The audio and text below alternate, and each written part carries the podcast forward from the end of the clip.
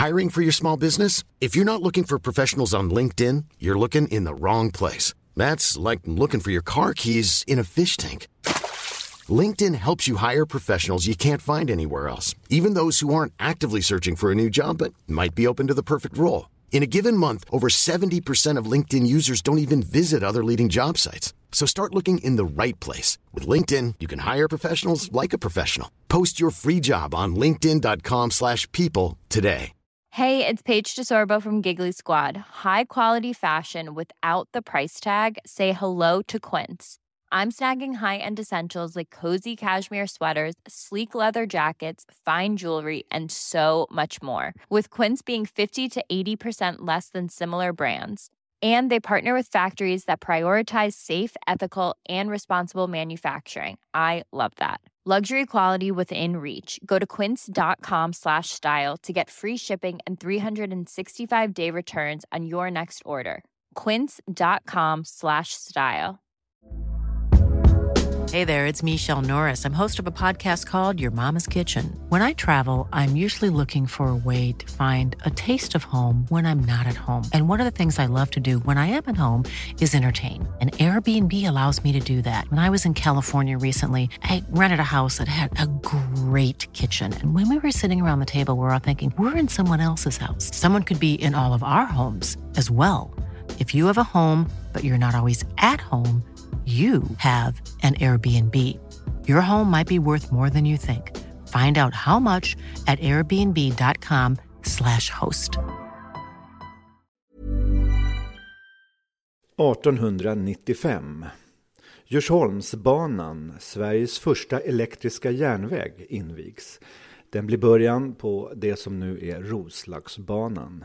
Den 4 april invigs Operakällaren och tre skapligt betydelsefulla saker gör premiär det här året. Filmen, Röntgen och hans X-strålar och den trådlösa telegrafen. Den hårdkokta FBI-chefen J. Edgar Hoover föds, inte fullt så hårdkokt från början. Liksom den blivande argentinska presidenten Juan Perón och svenskarna Fritjof Nilsson Piraten och Sven Jerring. I Hammarby roddförening är det kris och slutet är nära för den sex år gamla föreningen. Du är korkar som smäller under eldarnas sken. Du är laget som skräller mjölksyrade ben En pulserande åder Du är Götgatan i april Men i läget som råder Hej och välkomna till podden HIF Historia, Hammarby Idrottsförenings historiska podd från Gula Rillan vid Kanalplan på Södermalm.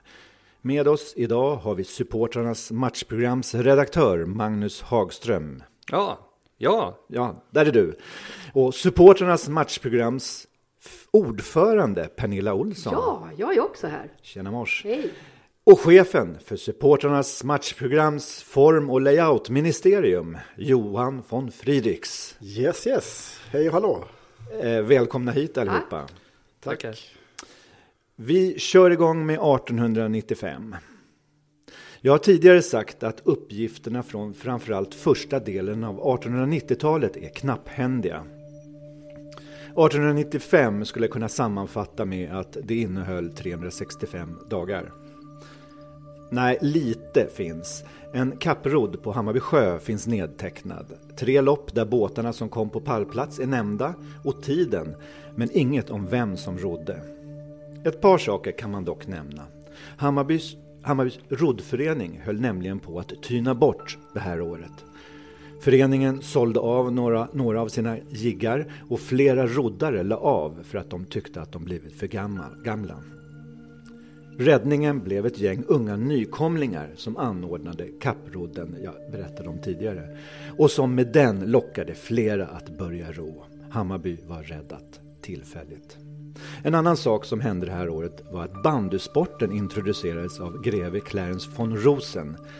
Det sägs att Hammarbyroddarna faktiskt snurrade på sig skridskorna och började lira på Hammarby sjö. med egentillverkade klubbor av eneträ och en trätrissa. Fram till nu har Hammarby bandy haft 1905 som premiärår. Kanske det bör ändras till 1895 eller något av åren efteråt. Dags för en intern omröstning kanske. Och med, ja, Magnus, har du något att tillägga om 1895? Ja, ja men det här med bandysportens introduktion då, om man, om man eh, ska lita på eh, brittiska källor så var det ju då the, uh, där skriver de då att bandy is introduced to Sweden. Det var ju en sport som, som uppfanns i, i England helt enkelt. Uh, och då beskriver de det på detta sätt. The royal family, barons and diplomats are the earliest players. Eh, det var en bit från, från Hammarbyruddarna där, men ja, okay. de kan ju ha börjat såklart. Ja. Eh, och eftersom vi snackar rodd, då tänkte jag bara nämna att eh, eh Oxford då eh, vann eh, den här berömda universitetsrodden mot Cambridge. Men det var alltså 52 gången det genomfördes, det loppet. Alltså redan 1895 så hade de hållit på 52 gånger med, det, med detta. Så man kan säga att det finns en viss historia bakom det där loppet? Det gör ju det, ja. Okej. Okay. Har du något annat eh, i slutet av 1800-talet? Eller 95 då? Nej, eller jag kanske, men jag det... låter dig nu fortsätta. Ja, då fortsätter vi med Hammarby-låt nummer ett. Kämpa på, kämpa på För nu ska vi spöa Djurgården och AIK Kämpa på, kämpa på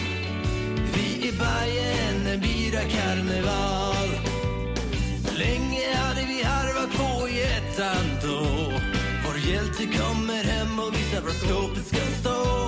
Nu spelar vi för varje match och kämpar på. För annars blir Bajen himmelgrå Kämpa på, kämpa på.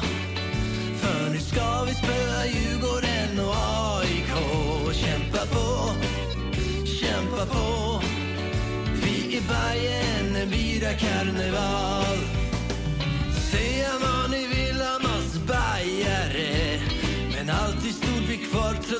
Trots kallnade I alla år som gått har vi fått gilla det. Men nu så tar vi det vi vill ha. Kämpa på, kämpa på. För nu ska vi spöa Djurgården och AIK Kämpa på, kämpa på. Vi är Bajen, bira karneval.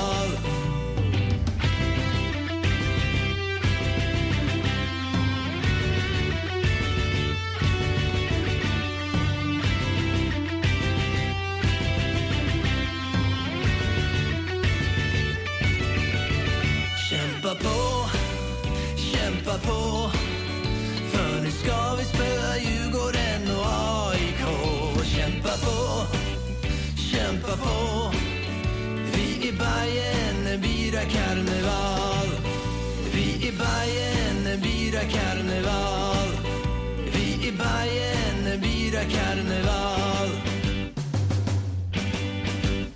Det där var Bajen-Bosse med Kämpa på Bajen från 2019. Mm.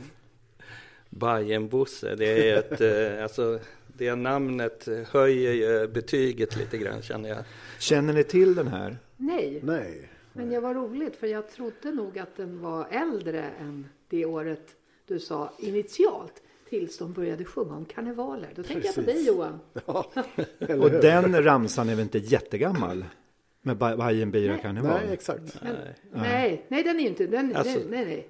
Av texten framgår ju att den är, att, uh, ja, att referenserna gör ju att man förstår att den uh, den är gjort. modern. Ja. ja. Men jag skulle säga att den, som, precis som Pernilla, alltså den låter ju som Eh, alltså när de här klubbsångerna kom och började ges ut, när, när klubbar ville ha låtar dedikerade till, till sig, då anlitade de ju något lokalt dansband för att göra en, skriv en låt åt oss. Åt oss.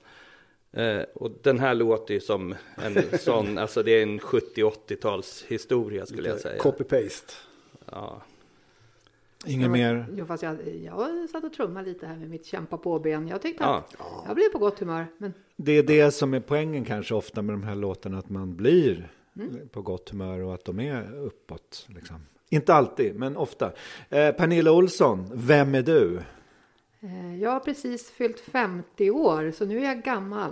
Eh, nej, men jag heter Pernilla Olsson och är uppvuxen, eh, inte på Södermalm, ute på, ute på Ekerö kommer jag, men bor nu på Kungsholmen.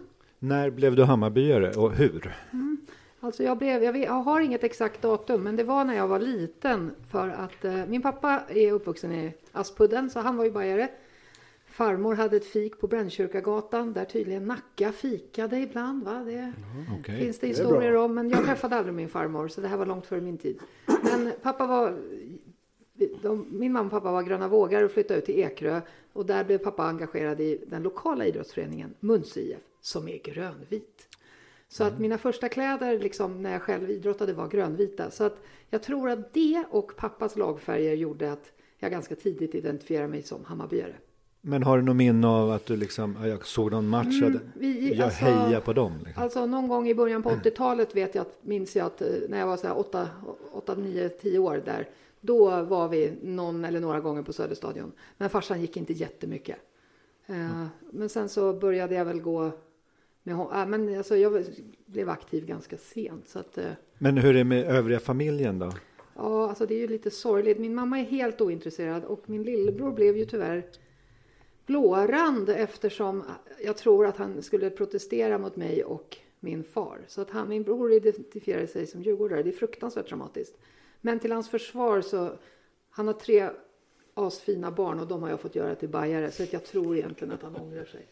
Så han var inte så engagerad, alltså super Nej, det, alltså det, det kan man ju inte vara då om man låter...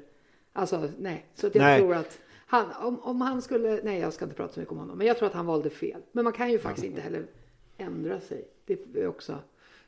Nej, Ja, i- inte som vuxen. Det kan Nej, man nej, nej, Man men som barn kanske man kan göra det. Ja, som barn kan Ja. men det gjorde han inte. Nej, jag skulle, det skulle, de skulle bli arvlösa, Mm. säger jag bara. Eh, Det är ingen pardon. Johan von Friedrichs, eh, Yes. du då? Kan du berätta Ja, lite? jag är ju uppvuxen eh, i norr, norröver, norrförort i Täby. Eh, Näsby park, eh, där vi bodde eh, fram tills jag var 16. Sen flyttade vi in till Södermalm då, vilket var en, eh, en befrielse när jag var då tonåring. Men min barndom var helt eh, underbar där ute. Det var fotboll 24 timmar om dygnet och vi var ungefär 10 grabbar, ungefär samma ålder, som bodde på samma gata från olika bakgrunder. Det var ganska, det var mycket mer blandat på den tiden där ute, tror jag. Och, eh, men eh, Hammarby, Hammarby började egentligen med att, eh, jag har ju äldre syskon också, jag var ju sladdis. Och eh, eh, brorsan var nog, men han var djurgårdare. Men han hamnade ju, han var ju på någon match, eller det var så, han blev så fascinerad av det här 1970.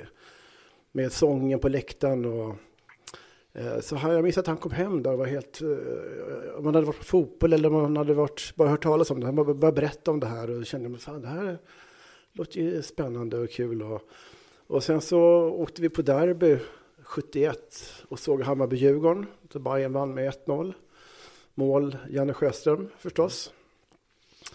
Eh, och sen eh, hade jag då, av mina polare, så var det någon, hade någon, någon kompis som var lite äldre än mig där. Och han var Hammarbyare. Och jag såg upp till honom ganska mycket då, som man gör när man är en liten sparvel. Eh, och sen, eh, nej men så det blev, det blev Bayern och sen såg vi, var vi inne och såg eh, 73 var vi och såg eh, Bayern Djurgården också, där Bayern vann med 4-1. När de vände. När de vände. Det är faktiskt min allra första match som- som jag såg med Hammarby. Så. Det är en Ja. ganska bra första match. Den var, ju, Ja. den var ju historisk under många, många Ja. år. Samma år vann ju Bayern med 3-0 över Gnaget. Eh, men sen, sen vill jag bara tillägga att en stor grej, stor grej, eller en del av historien var ju också att min syrra kom in på GH i början på 70-talet. Och då så satt jag och bläddrade i matriken då på eleverna där. Och där gick ju Janne Sjöström, Anders Hedberg också. Och Jannes, eh, Janne Sjöströms adress stod ju där, matriken. Så att 73 skrev jag ett brev till honom. Och eh, ja, frågade lite personliga frågor om eh, hur mycket de tränade och vad de tjänade och, och sådär. Och, och sen dröjde det jättelänge. Men ett halvår senare damp det ner ett kuvert i min brevlåda. Då hade han liksom fixat så att det var Hammarbys officiella brevpapper, fast alla autografer av hela laget. Och sen hade han varit en vända med landslaget nere i Israel. Så jag fick ett till sån här hotellbrevpapper på någon, på någon hotell tror jag, i Israel. Ja, då var det Ralf Edström och Roland Sandberg och, och Conny Torstensson och några till. Så att, eh, och så skrev han liksom en eh, ja, ganska långt brev. Det var, det var så, två A4-sidor. Så att, ja, vilken, Finaste jag hört. vilken hjälte. Fick du träffa honom någon gång? Nej, nej, Du har kvar brevet va? absolut. Men det var så jävla fint alltså. Det, Det var fantastiskt. ja, Men de som kände honom, eh, Janne Sjöström, är ju alltså, känd för att vara väldigt snäll och trevlig. Mm. Alltså, all, alla säger det, vad jag har hört i alla fall. Så att det är inte helt förvånande att Nej, just han nej. gör en sån grej. Eh, idag ska vi prata matchprogram. Kanske inte jättekonstigt eftersom ni, ni har säkert sett den här röda tråden eller gröna tråden runt det här bordet. Eh, tre stycken som, eh, ja jag sa ju faktiskt supportrarnas matchprogram när jag presenterade det också. Eh, och då, då tänkte jag dra lite om matchprogrammens historia med inspel från Magnus hoppas jag också. I England. se. Ja, vi får se om du har något att tillägga sen. Eh, I början, i andra halvan av 1800-talet dök de första programbladen upp i England i samband med fotbollsmatcher. De innehöll basala fakta som datum, lagens och spelarens namn och position. Aston Villa var först ut med ett riktigt matchprogram, en tidning eller magasin som var återkommande i match efter match, The Villa News and Record. Under en säsong kunde över 30 nummer komma ut. Eh, på 1960-talet växte intresset för att sam samla gamla matchprogram. Inte minst fa Cup-finalprogrammen är högintressanta för samlarna. Programmet för 1882 års final mellan Blackburn och Old Etonians gick till exempel för närmare en halv miljon i svenska kronor på en, vid en auktion på Sotheby's. Utöver det programmet så är det vissa matcher vars program är särskilt eftertraktade. Vid fa Cup-finalen 1924 regnade det så mycket så att få matchprogram överlevde sitt extraknäck som provisoriska paraplyer. En annan är Europacupfinalen 1973 mellan Ajax och Juventus där bara 400 exemplar trycktes upp. I juni 2018 drabbades företeelsen med matchprogram av ett dråpslag, åtminstone när det kommer till engelsk fotboll. Då beslutade ligan att lagen inte behövde producera ett program till matcherna. Har du något att säga här, något mer Magnus som du har grävt fram? Eh, ja, jag har väl lite samma källor som du, men jag har grävt ytterligare lite grann i alla fall då.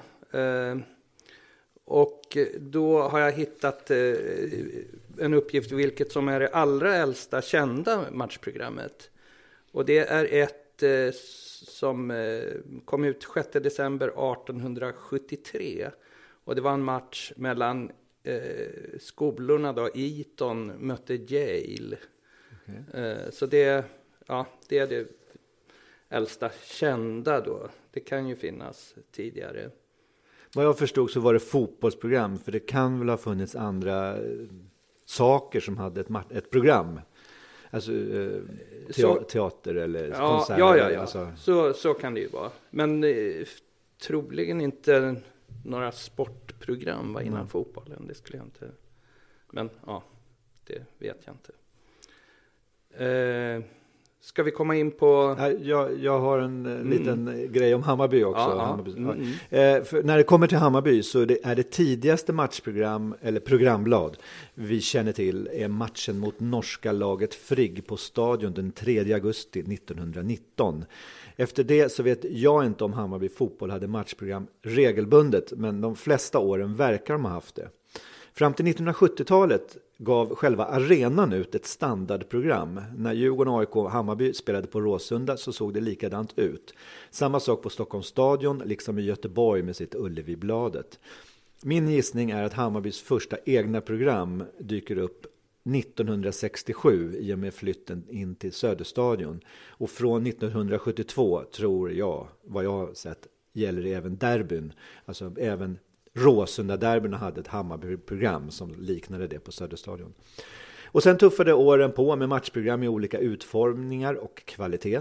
Men som i alla tider i alla svenska lagsporter, och det är verkligen alla, så dominerade sidorna med annonser något oerhört. Det var nästan bara annonser i stort sett, med lite undantag, men i princip.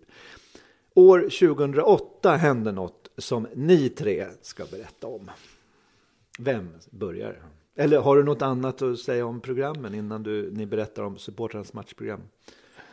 Nej, eller jo, alltså jag tycker att det är spännande och roligt med de här tidiga programmen mm. som du tar upp och har också kollat lite på hur de såg ut. Mm.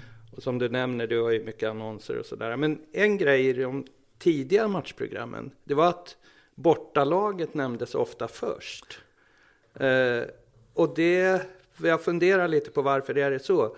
Och det kanske är, är, så att det är bortalaget som lockar publik på något sätt. Alltså nu möter, vi har ett, ett Hammarby-exempel till exempel, där vi mötte en Härnösands kombination. Och då kan jag tänka mig att där i Härnösand så var liksom Hammarby kommer på besök. Det var det som var den stora grejen. Uh, ja, det var en liten detalj. Kan det vara något anglosaxiskt över det? För i USA så är det ju bortalaget som nämns först. Ja, kanske vara. De kanske Eller, fortfarande ja. har den inställningen. Att... Ett litet inflick här. Det är väl alltid en stor grej när Bayern är på besök. det borde vara... Eller? Ja. ja, eh, ja, men hur börjar det? Vem ska ta ordet här då? Det måste Magnus göra. För mm. att han, är det så? Ja, men alltså jag, den här historien har jag ju berättat lite i, i, olika sammanhang så det kan ju bli för en och annan lyssnare lite upprepning. Men eh, Eh, jag berättar ändå. Eh, det ska även finnas dokumenterat i det här forumet eh, hur vi startade. Och det var ju då när Hammarby fotboll bestämde sig för att vi ska inte längre ge ut något tryckt matchprogram. Och det här beskedet kom typ, ja, kanske bara tre veckor innan premiären. Och då ringer min bekant Magnus Eliasson, han är en liten nyckelperson här, han är fortfarande engagerad i matchprogrammet. Eh, han ringer till mig, vi brukade surra om Hammarby och allt fel Hammarby gör hela tiden. Och, så han var ju upprörd, har du hört? Ja, vadå? Eh, ja, de ska lägga ner det tryckta matchprogrammet. Men vad i helvete, det kan de väl inte göra? Men, alltså, det är ju en del av matchen att köpa programmet, liksom, hur kan de göra så? Och så, så säger han, men du, är det inte nu som vi kliver in? Vi har ju så mycket åsikter om hur ett matchprogram ska se ut. Nu har vi ju chansen. Vi gör ett piratmatchprogram. Och så kan vi utforma det exakt så som vi tycker att ett program ska se ut.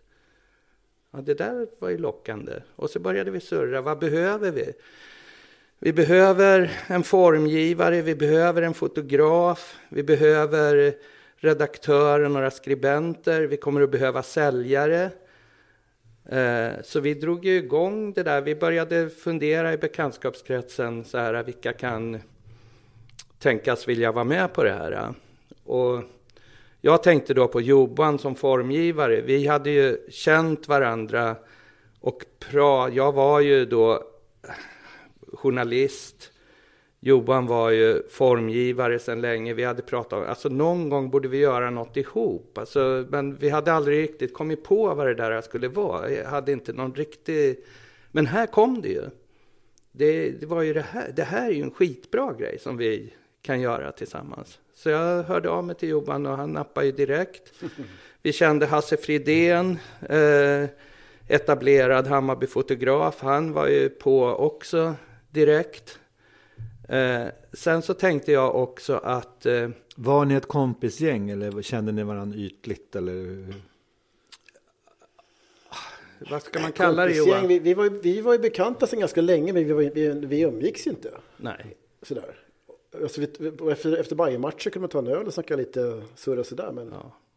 Ja, inte kompisgäng på det sättet. Och jag tänkte faktiskt medvetet att eh, jag nu, jag, såklart att jag hade ett kontaktnät av sådana som jag visste kan skriva och gillar att skriva om Hammarby. Och, men jag tänkte från början att eh, nu ska vi vända oss även till andra, så vi, det ska inte bli något litet eh, eh kotteri av liksom, där alla redan känner varandra, mitt kompisgäng, det ska inte bli riktigt så. Så jag hade ju sett då att Pernilla eh, skrev för svenska fans och tänkte att ja, men Pernilla, det kan, det kan vara bra. Hon är lite yngre än, än oss också. På den go- gamla goda tiden. när man Ja. Det är inte så jävla... Hur ung var du då? 35 eller? Ja, lite drygt. Men det, det, nu får jag kidnappa där. Ja. För att det där samtalet, jag tänker för mig, eh, jag minns vad jag var när jag fick beskedet att Palme blev skjuten, när Estonia sjönk och jag vet exakt var jag var när jag fick beskedet att, eh, eller telefonsamtalet från Magnus om jag ville vara med i ett nystartat matchprogram.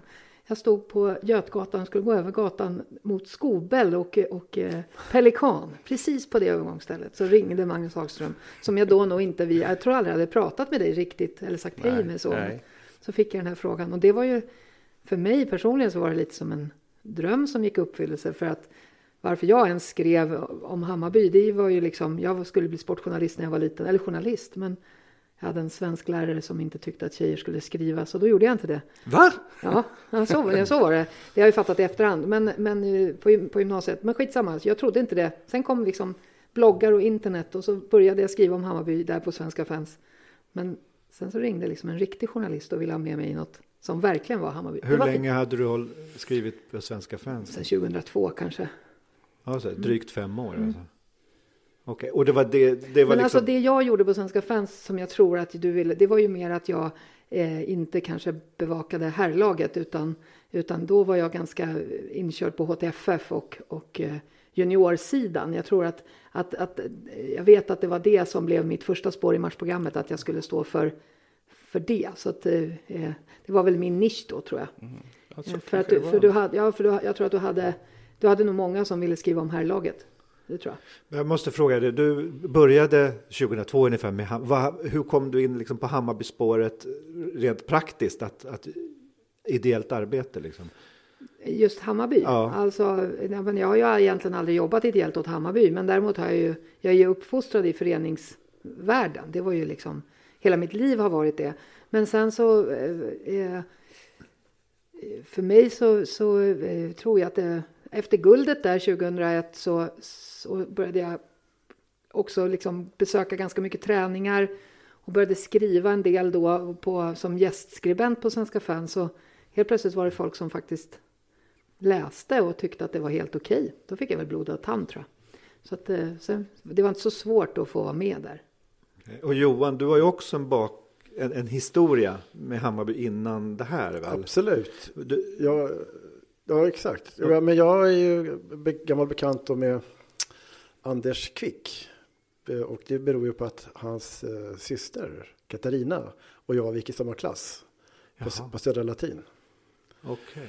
Så eh, när jag fick mitt typ första jobb början på 80-talet, 82, på en grafisk designbyrå, då, då, ja, då så kontaktade Anders mig där ganska i början där på 80-talet och undrade om jag kunde hjälpa eh, honom, alltså Bayern fans och göra lite jag tror att det började med att vi skulle göra skivomslaget till, till den här vinylskivan efter 82.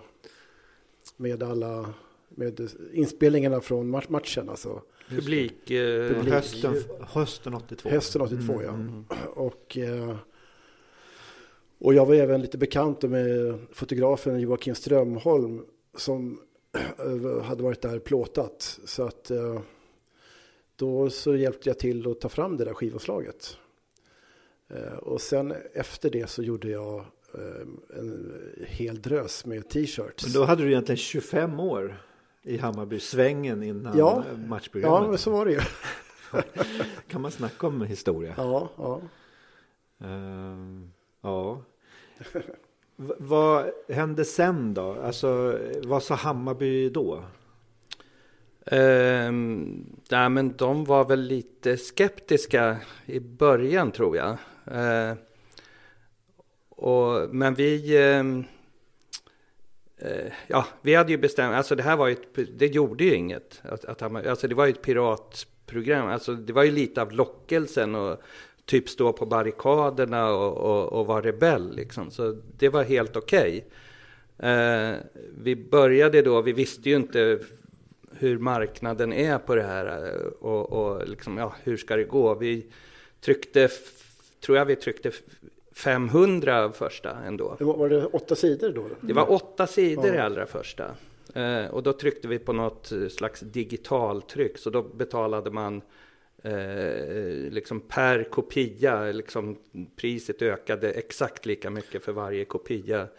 Vi, eh, så vi ville ju inte trycka för många helt enkelt. Det, Så var det A- A5-formatet för mig, att det var, det var som två vikta A4 liksom. Och, ja, det stämmer. Ja, det var litet. Det var Ja. en sak jag tänkte på, som jag har märkt nu när jag har sorterat gamla program, det är att Hammarby fotboll fortsatte ju med ett programblad åtminstone stora delar av den säsongen. Så att i början var de ju nä dessutom nästan lika tjocka. Vad, vad vet ni om det de gav ut? Har ni sett det? Vet du vad jag pratar om? Nej, alltså jag vet att de eh, har ju haft, de hade ju något blad för sponsorerna eh, som var riktat till VIP. Eh, alltså, Jaha, var det det det var? Ja, alltså? det måste vara det, för de hade absolut inget liksom för ja, allmänheten. Okej, Eh, okej. Och det var ju som så, eh, jag kommer förresten till det, vad, vad som hände sen. Men eh, i början då, vi visste ju inte heller hur det skulle gå, liksom ekonomi i det här. Vi bestämde, vi säljer det för 10 kronor, det är ett väldigt billigt pris, men vi vill, framförallt vill vi se om folk är intresserade överhuvudtaget.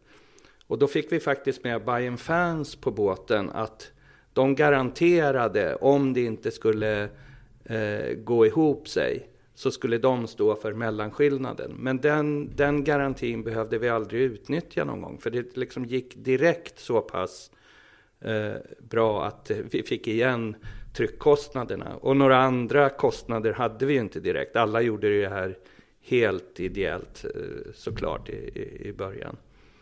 Um, men det dröjde ju inte länge då innan vi, vi gjorde det där. Vi, efter fyra eller fem nummer så eh, tyckte Eliasson då att ja, men, kan vi inte göra det på 12 sidor istället för 8? Det, alltså, han hade lite idéer vad han ville fylla det där med. Så ja, ja, då gick vi upp till 12 sidor. Och, och, eh, någonstans där, då började det bli ganska... Eh, in, det var inga annonser i det då, det var bara innehåll började bli liksom ganska, ganska matigt fast det var bara 12 sidor egentligen. Så de här sponsorerna som Hammarby hade började ju höra av sig till klubben. Eh, de hade ju sett det där och de själva fick inte det då.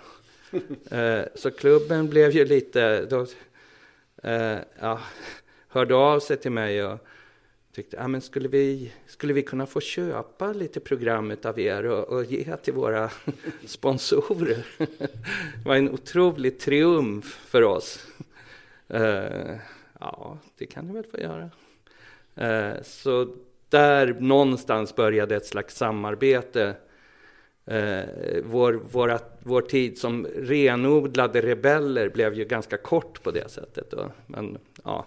Men det måste ju varit en av de mest framgångsrika och ofrivilliga outsourcningar som någon har gjort. Alltså de låter någon annan göra det och så blir det skitbra. Liksom. Alltså Hammarby i det här fallet. Ja. Fast, fast det var omedvetet för det var inte det de, de hade tänkt sig. Nej, de tänkte ju såklart, alltså mobilerna började ju komma. De tänkte ju sig ersätta det här tryckta matchprogrammet med någon slags mobiltjänst då. Vilket i, då, det kanske var lite för tidigt att tänka så, för mobilerna var ju inte utvecklade på det sättet. Eh, idag är väl eh, mobilerna vår största konkurrent egentligen. Eh, alltså man får ju all information. Eh, Behovet av ett matchprogram är inte alls som det var en gång i tiden. Eh, men samtidigt så finns det ändå fortfarande tillräckligt många som liksom uppskattar det här och, och tycker att det är värt eh, att ha ja, en tryckt produkt helt enkelt att hålla i. Vi ska komma till nu och framtid också. Mm. Jag tänkte fortsätta lite med liksom vägen hit. Eh, hur, när du, eh, Johan var med från början. Mm. När kom du in där Pernilla? Men alltså det, jag tror att jag var med från början men vi ganska snart, alltså i rollen som skribent och säljare. Men ganska snart så insåg vi att vi var tvungna att organisera oss också ordentligt. Därför att helt plötsligt Eh, så det kommer in pengar och det, liksom, det behöver vara ordning och reda. Och då bestämde vi oss tidigt för att göra en förening av det här. Eh, med det otroligt enkla namnet Föreningen Supporternas matchprogram. Det är ett av Sveriges läng längre föreningsnamn tror jag. Men, eh, eh och då eh, eh, så, så, i den liksom processen när vi skulle fördela lite olika roller och bilda en styrelse så, så fick jag antingen fick jag frågan eller så tog jag för mig, jag vet inte. Men jag, då engagerade jag mig eh, i den biten också. Och sen dess har vi ju, tycker jag själv, varit otroligt, en otroligt välskött Hammarby-familjegren, måste jag säga. Så att det har varit ordning och reda hela vägen. Och en person som vi har att tacka där är ju att vi har ju en otroligt kompetent kassör i vår förening och det är väldigt skönt. Annars hade inte jag vågat vara ordförande hela den här resan tror jag. För att det är ju liksom, det är ganska stora beslut, eller stor, stort ansvar. Så du, det är väldigt, jo, jag kan ingenting om balans och budgeträkningar, noll. Och du pratar förstås om Henrik ja, Östling, Henrik Östling som har legat bakom ganska mycket i Hammarby-världen. Ja. Eh, någon som kan dra lite snabbt hans meritlista? Han har ju suttit i eh, Hammarby fotbolls styrelse och, och eh, jag vet inte. En sak som jag vet att han var, har varit väldigt engagerad i, det är ju att ta fram den här eh, dubbel-CDn som kom 2001 med 20 artister, mm. 20 olika artister som gör sin eh, varsin Hammarby-låt. Alltså han, jag vet att han han är inte den, han, det är inte en frontfigur som ställer sig upp och pratar inför stora massor. Men jag vet att han gör en, ganska mycket i så här skymundan. Det låter som vi ska tvinga hit honom. Jag, jag pratade med honom nyligen. Absolut. Eh, ligger ju även bakom 100-årsskivan. Eh, han jobbar ju på skivbolag. Ja, precis. Och det är ju därför. Inflika, så han känner ju alla artister. Ja, jag tror att han var involverad i den här. Det kom ju ut någon CD-skiva med Nackas alla låtar också. Jag mm, tror att han var involverad i den ja. också. Eh, jag tänkte faktiskt så här i halvtid. Vi säger att domaren blåser av eh, och det har varit lite stopptid. Inte så mycket maskning. jag ska inte prata mer. Eh, jag, jag säger som Monty Python nu. Nu över till något helt annat. Som ni inte, jag har inte sagt någonting till er överhuvudtaget. Jag tycker det är väldigt roligt med udda grejer när det kommer till Hammarby. försöka hitta hitta olika grejer. Hittills, eh, de tidigare avsnitten har det mest handlat om Hammarbyares kopplingar till Melodifestivalen. Mm. De har... Jag är inte klara med det ämnet. Jag vet att det är jobbigt. Eh, jag ska inte, idag blir det inget sånt, men det finns mer att ta av från den. Och jag lovar, det kommer så småningom en till sån grej. Men det här handlar inte om någon, och det kan handla om så familjeband och sånt där. Va? Men den här gången så är det bara en liten historia eh, som jag tänkte spela. Eller spela, det, ja det ligger ju på ett band. Eh, det är en intervju, eller det är en liten historia. Så, så här ska jag berätta. För nu ska vi nämligen höra 92-åriga Rolf Rydvall. Det är en av de två som finns kvar av den berömda 54orna som gick upp i allsvenskan 1954 och etablerade klubben för första gången på högsta nivån. Här berättar han vad som hände för några månader sedan när han skulle till tandläkaren. Jag har ju, tror jag, i ja, 40-45 år haft, haft samma eh, tandläkare. Och, eh, och det gick ju bra när man jobbade inne i stan.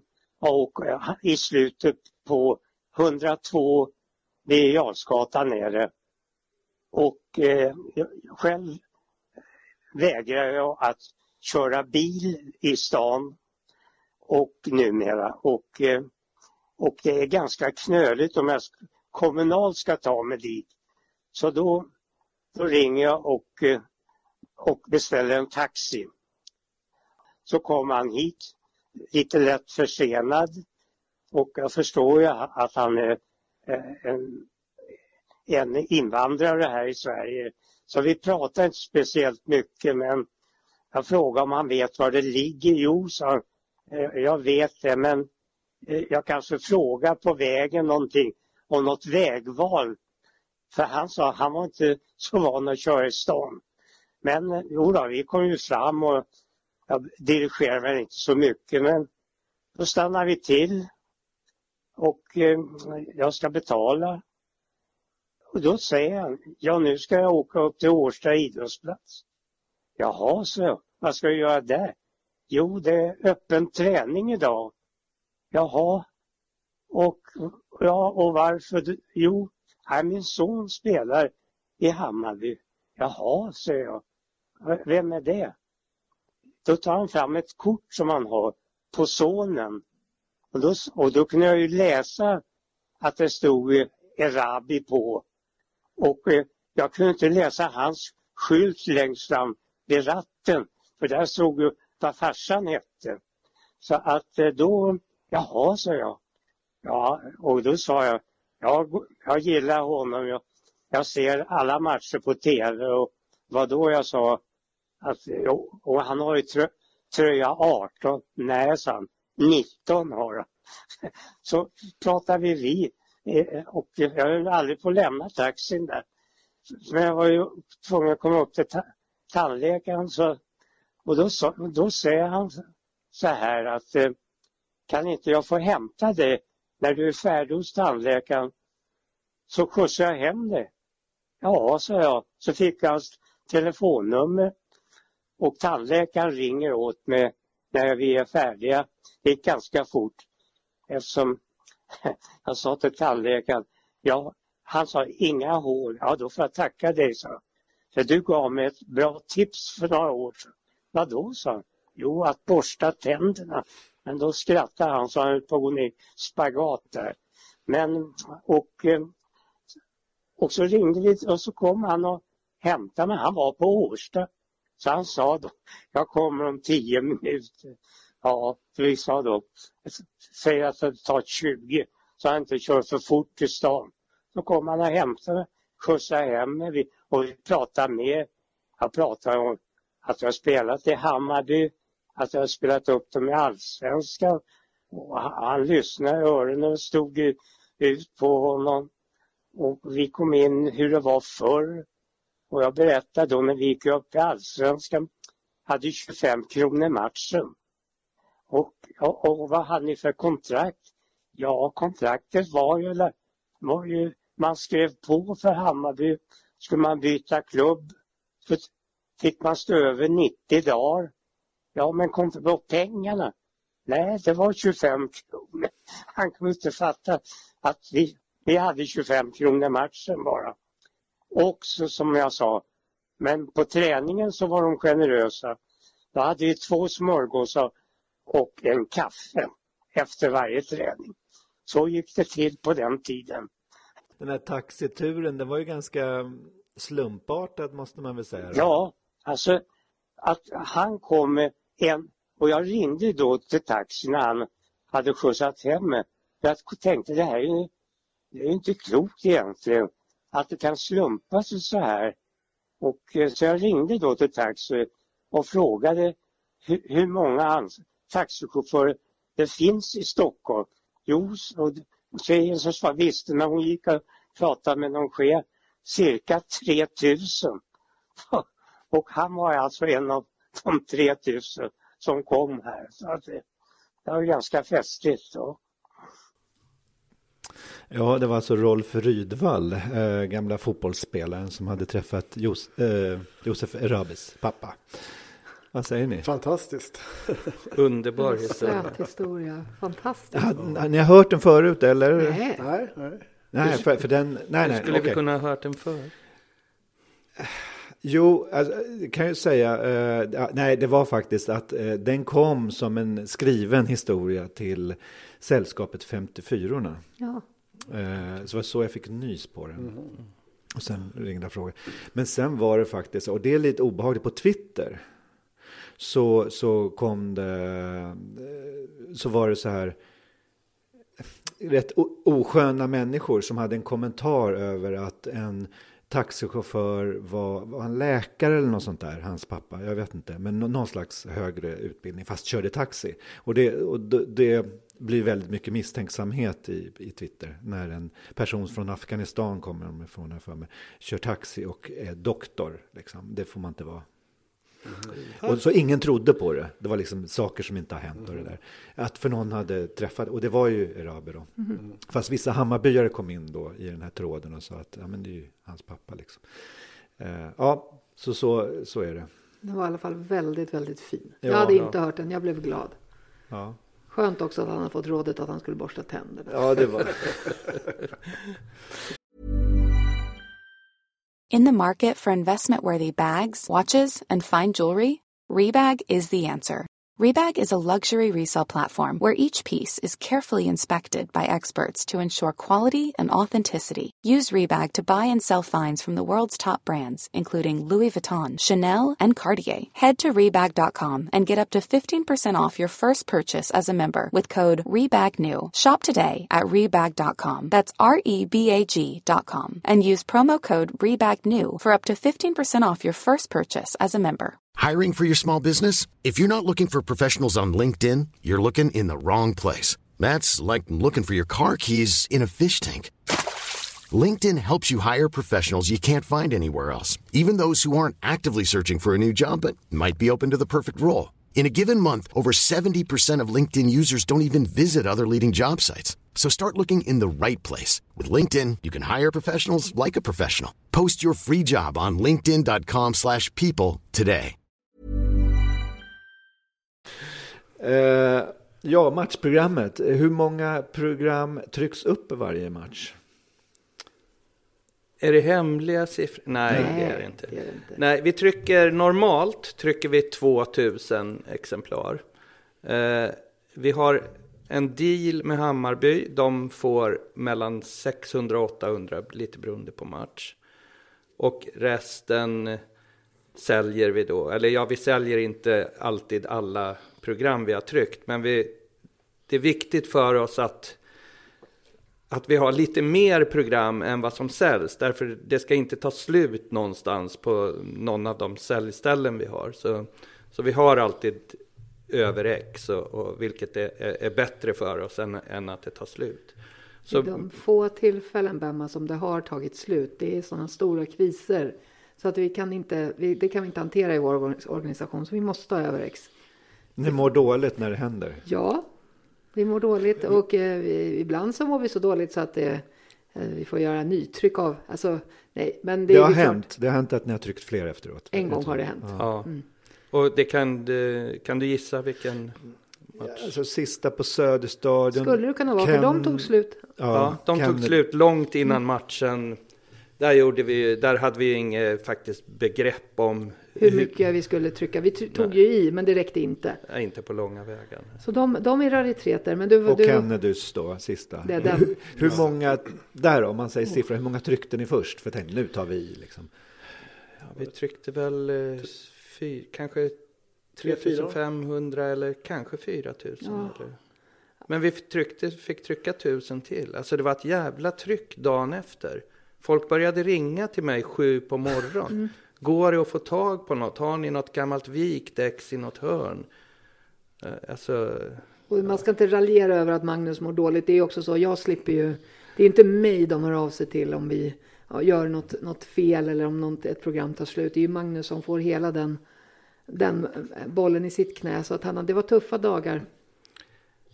Ja, det var lite, alltså, jag undrar själv varför jag reagerar på det sättet. Egentligen är det ju en jättesuccé. Vi, vi trycker eh, ett antal publikationer och alla går åt. Men det fick mig ju bara må dåligt. Alltså det, eh, ja. Men upp, upplagorna, det är, det är lite olika. På pre, premiären så är det ju högre upplagor och ibland när vi gör specialnummer sådär så att det är lite Och återkommande är ju premiär, premiären är ju den matchen som vi, som vi säljer flest eh, Hemmapremiären är ju den som, som, om den, som vi säljer flest program till. Men det har med tåget att göra också Ja, kanske? Eller? kanske också liksom hela...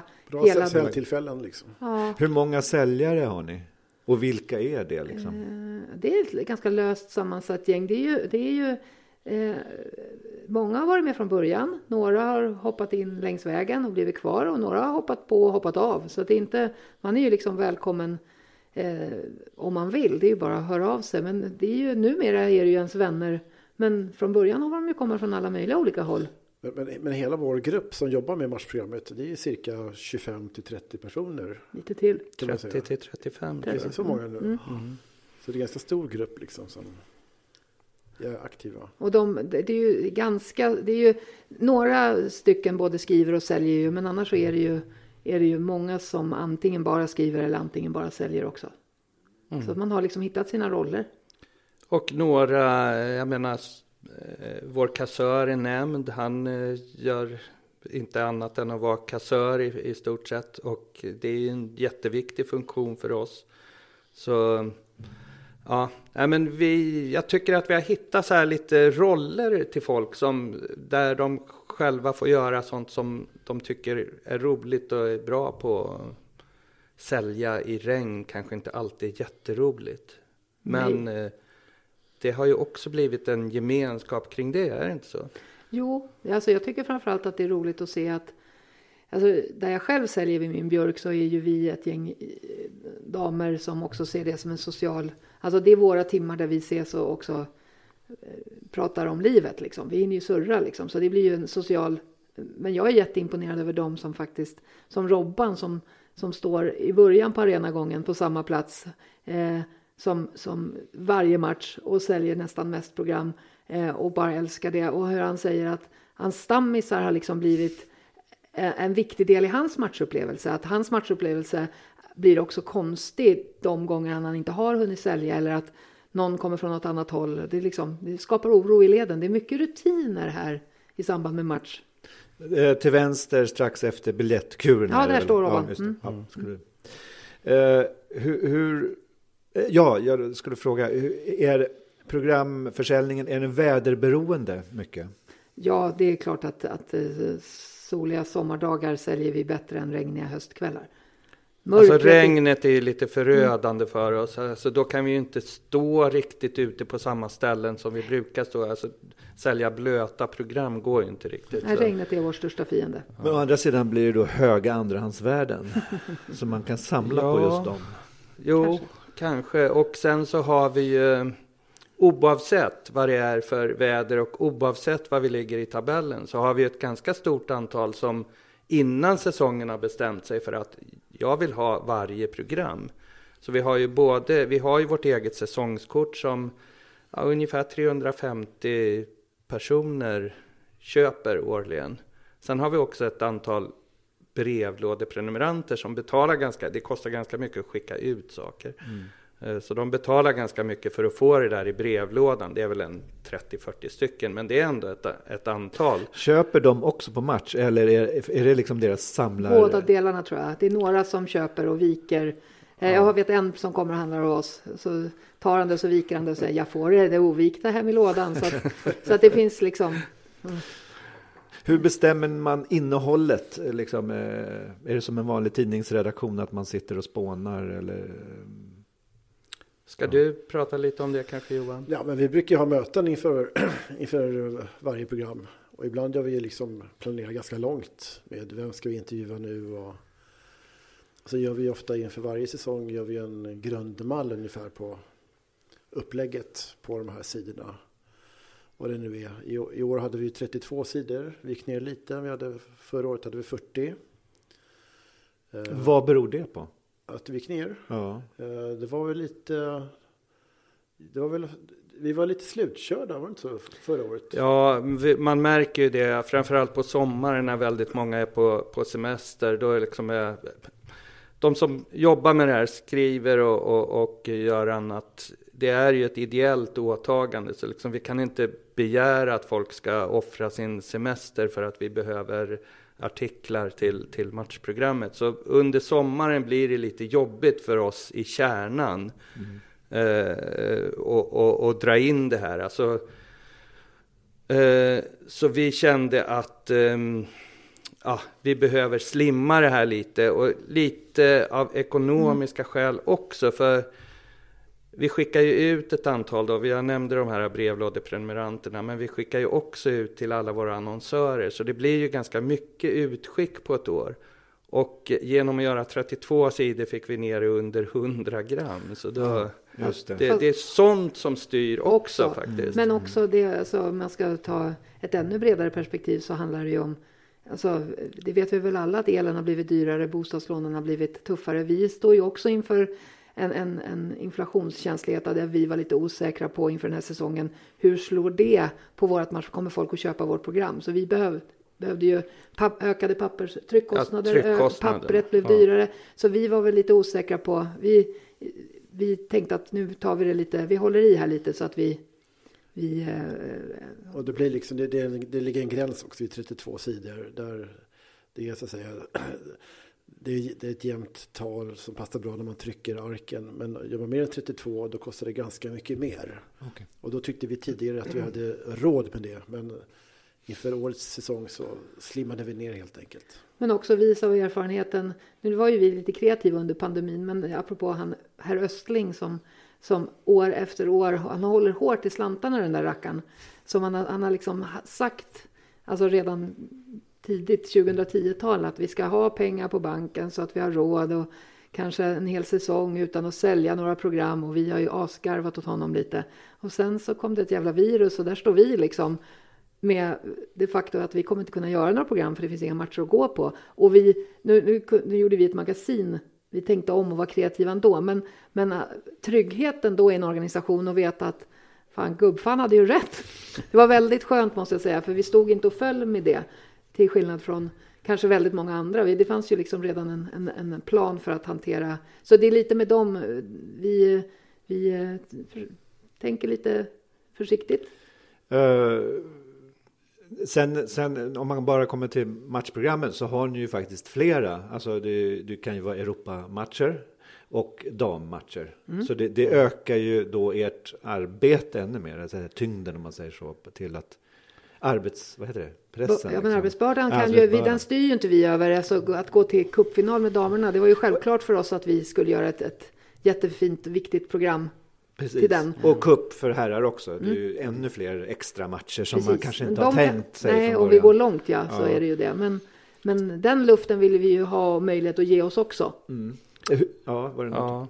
Nej, men de, eh, vårt åtagande är ju liksom de 15 eh, seriematcherna på här sidan. Det är liksom ett åtagande vi har gentemot Hammarby, gentemot våra annonsörer som vi har då sålt in detta till. Och de här kom, eh, andra programmen som kommer till, de görs ju mer av lust. Alltså där väljer vi ju själva när vi vill göra dem. Alltså cupfinal, självklart. Alltså, och vissa andra matcher också. Ja, men känner här vill vi, vi vill göra ett program. Cupfinalprogrammen, har de gått bra? Ja, de har gått jättebra. Ja, de har gått jättebra. Ja. Uh. Men, men, men ponera, att vi skulle gå jättebra i Europacupen. Då skulle vi få ett helvete att göra program. det är så jävla kort varsel hela tiden. Och, ja, de här kvalmatcherna ja. till Europakonferens och, och, och, de här andra turneringarna. De, de kommer ju i den svenska säsongen kommer ju den, de mitt i säsongen. Så där är det ju alltså att vi har en allsvensk match på söndagen. Vi har en kuppmatch på torsdagen och så vet vi inte om vi kommer att gå vidare eller inte. Så går vi vidare, då kan det vara match nästa torsdag. Då har vi alltså en vecka på oss att skaka fram det här äh, nästa hemmaprogram. Så, men det är an, angenäma problem. Ja. Eller? Det är inte så att ni hoppas att Twente ska göra ett mål i slutminuterna? Nej. Nej Okej, okay, då, då, har vi slagit fast det. Det är ju skönt. Eh, vad måste finnas i ett program? Finns det liksom det här och det här och det här? Vad? Laguppställningen på baksidan har ju varit viktig för oss. Ja, utan den är det ju knappt ett matchprogram. Alltså, det, annars blir det en tidning om Hammarby. Alltså det, det är väl egentligen det enda, tycker jag, som är liksom som man inte kan ta bort. Mm. När det är ett programblad, vad är det som finns? Jo, men det är ju faktiskt spelarnas namn. Om Ja. man tänker efter, det är ju det. Det är ju, det är ju grunden. Namn det, och nummer. Ja. Ja, förstås datum. Nej, det gör inte alltid heller. Alltså, som när man ska gräva historiskt i program, då blir man galen när det inte står årtal någonstans i hela programmet. Det, det har ju inte ni gjort någon gång, utan det har alltid stått. Men det finns många exempel på att man blir galen på... Det kan jag förstå. För det Ja. skulle jag vilja säga, tycker jag eh, har varit en av mina personliga egna drivkrafter. Det är det du pratar om nu. Alltså jag gör ju matchprogram Eh, i stunden för den här matchen och för den, här liksom, den upplevelsen här och nu. Men det ligger ju någonting i min bakhuvud att jag tänker att det kommer nya bemmor eh, om, om hundra år och som ska, jag vet inte fan vet jag vad som är med internet då. Alltså det, just det här, det, vi har våra, våra kopior på KB, det är liksom, de finns där för, för flera generations nyfikna historiska eh, eh, sökare. Liksom. Det tycker jag det är en drivkraft för mig, att det här är någonting beständigt. Liksom. För jag har ju svårt idag att hitta mina egna texter på Svenska fans från begynnelsen. Alltså de, det går säkert att söka på dem, men man har bytt server, jada jada. Alltså det, det, det här känns på något sätt mycket mer historiskt hållbart och det driver mig. Jag skulle vilja säga lite mer om, om hur vi tänker kring innehållet där. Det Det, var där vi var. Det var där vi var ja. Förlåt. Nej, nej, nej, men det var bra. Eh, Jag tänker också på Kungliga biblioteket. Eh, Jag har jobbat där. Det är viktigt. Eh, Men eh, jo, när det gäller innehållet då, alltså som vi sa, nummer ett, viktigaste är laguppställning. Det är det som liksom är grunden för hela idén med ett matchprogram. Men sen så fyller man ju ut det med liksom en massa annat fint som är roligt för, så att det blir en guide till matchen kan man säga. Eh, och där har vi tänkt lite, om man jämför med de engelska programmen som är eh, väldigt omfattande och, och, och gedigna, det är officiella pro, eh, produktioner från klubben. De blir lite, lite tråkiga därför att det är klubbens syn hela tiden som, som eh, ja, liksom levereras. Prä- Präglar programmet. Ja, eh, vi har ju haft idén, det heter supportrarnas matchprogram av någon anledning. Vi vill ha en, en lite, lite underground-känsla. Man ska känna att det, att det inte är eh, husbondens röst det här, utan det, eh, vi, ska, vi ska ha en lite annan ton i det vi gör. Eh, man ska känna, känna att det är Gör, ger Hammarby ut en bok, vi måste inte skriva att den är jättebra. Eh, vi, vi kan eh, vara kriti kritiska. Får, jag- Och- får jag bara ja. ja, avbryta dig helt enkelt? För att mina kommande tre frågor kändes så som du började svara på. Alltså jag vill ställa dem innan du... Är det okej? Ja. Hur mycket lägger Hammarby sig i? Ingenting. Ingenting. Vi har haft några... Du är inne på det där, du, ni vågar ju alltså skriva kritiskt just för att de inte kommer att säga Alltså vi något. har ju de- deras eh, reklam. De köper ju annonsplats av Mm. oss. Och de har aldrig hotat att om ni inte skriver. Nej, inte- det har de inte gjort. Men däremot så har det ju historiskt sett varit spelare som har eh, i alla fall någon gång uttryckt kanske en missnöje kring en laguttagning eller tränare. Och då har vi tryckt det och då har, vi, har, ju, har ju klubben hört av sig eh, och haft synpunkter på det. Men då har det varit väldigt skönt att kunna säga att så här, det är ju vårt program. Alltså, Är det sant? Men det här är länge sedan. Ja, kommer du ihåg? Ja, Ja, jag jag, kommer inte. ihåg den här händelsen som du refererar till. Och, och, ja, det är som Pernilla sa, det var, men eh, Vad hade de förväntat av er då? Liksom, vad var deras då? Nej, men jag tror bara att de hade, det blev väl lite jobbigt tänker jag. Alltså inte mer än så och, och kanske ett önskemål på att det inte skulle vara jobbigt. Alltså att det ska, i den här produkten som då är ett matchprogram så borde det bara vara glatt och trevligt. Men där hade ju vi lite, vi tyckte ju att, att, att det är viktigt att det, alltså den enskilde spelaren litade ju på oss och sa det här till oss och vi skrev det. Det var, det var liksom- inte konstigare än Nej, det så. var inte konstigare än så. Och där, det har ju vi pratat om flera gånger, att vi ändå väljer att liksom... Alltså det är viktigt för oss att, att, att våga... Ja, men där, där citerade vi någon annan också. Ja, det Det var, också. det var inte vår egen åsikt. Nej. Att jag, Mm. Ja, vi är ju ganska sparsamma med, med egna åsikter. Det, jag skriver väl någon ledare där jag kanske tycker något någon, någon, någon gång. Eller, men eh, det är ju också en grej. Vi, har ju, vi, det är ju inget fanzine, Även om vi kommer från supporterrörelsen och från början stod eh, på barrikaderna och sålde det här ungefär som eh, ja, liksom att det var läktarens röst. Så eh, när det gäller innehållet så eh, är det ändå viktigt att det är ett matchprogram. Vi visar respekt för motståndarna och sådär. Eh, så vi håller ju, håller ju igen, alltså, eller det är inte meningen att matchprogrammet ska vara vår pamflett till att tycka en massa saker. Nej. Däremot om vi, om vi känner att vi vill förmedla någonting, då, då låter vi oss inte hindras, kan man väl säga. Mm. Och det var en fråga nummer två du svarade på just där. Hur kritiska ni vill ha. Det tredje sa det där hur, om klubben har blivit sur någon gång. Och det, Men det finns andra klubbar som har varit sura. Jag vet inte hur mycket vi ska...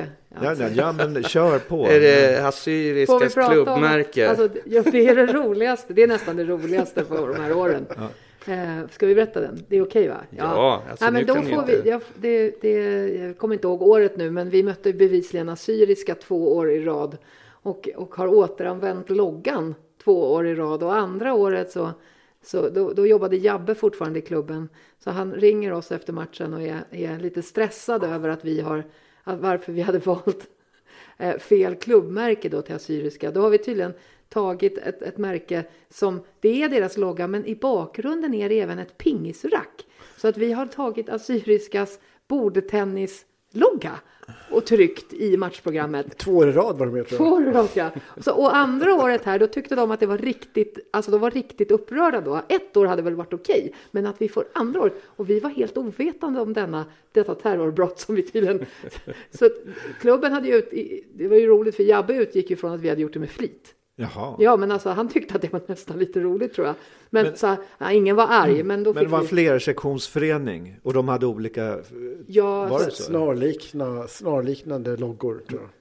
Fast det var- samma logga fast med liksom ett... ett, ett, eh, ja. Okej. Ja. Ja, har Ja, men. Assyriskas eh, klubbmärke, det bygger ju på någon slags assyrisk symbol. Så det är inte konstigt att, att eh, liksom, även om det inte är samma klubb, att de använder samma eh, mall. Okej. Eh, Så. Så det var ju fel av oss, men det... Så att eh, det var... Det, var- det var Men det någon- låter ju inte som så här, Sånt händer. jätte... Ja, nej, nej. Det var mest en kul grej. Det var, kanske. ja, det var mest en kul Eller låg ni så sömnlösa? Nej, det låg inte. Det är bara... Det är Förmodligen var det mitt fel att jag laddade ner fel logga. Ingen, ingen såg det. Hagström ligger bara sömnlös över, över Kennedy-programmet. Ja, men det, det är ju liksom nackdelen med det tryckta ordet. Det är att det sitter kvar. Ja, ja. Här, på nätet kan man ju ändra då, så är det Precis. plämt typ. Eh, hur, hur, hur ser ekonomin ut? Liksom, eh, går det bra eller liksom, vad gör ni för pengarna? Nej, om, det nu blir några, om det nu går bra. Ja, men alltså eh, ekonomin ser bra ut. Eh, det är ordning och reda på den. Vi, eh, vi eh, försöker ju se till, de allra, allra flesta i vår organisation jobbar ju ideellt, men inte alla. Eh, därför det finns ju några, två vid det här bordet, som gör väldigt, väldigt mycket.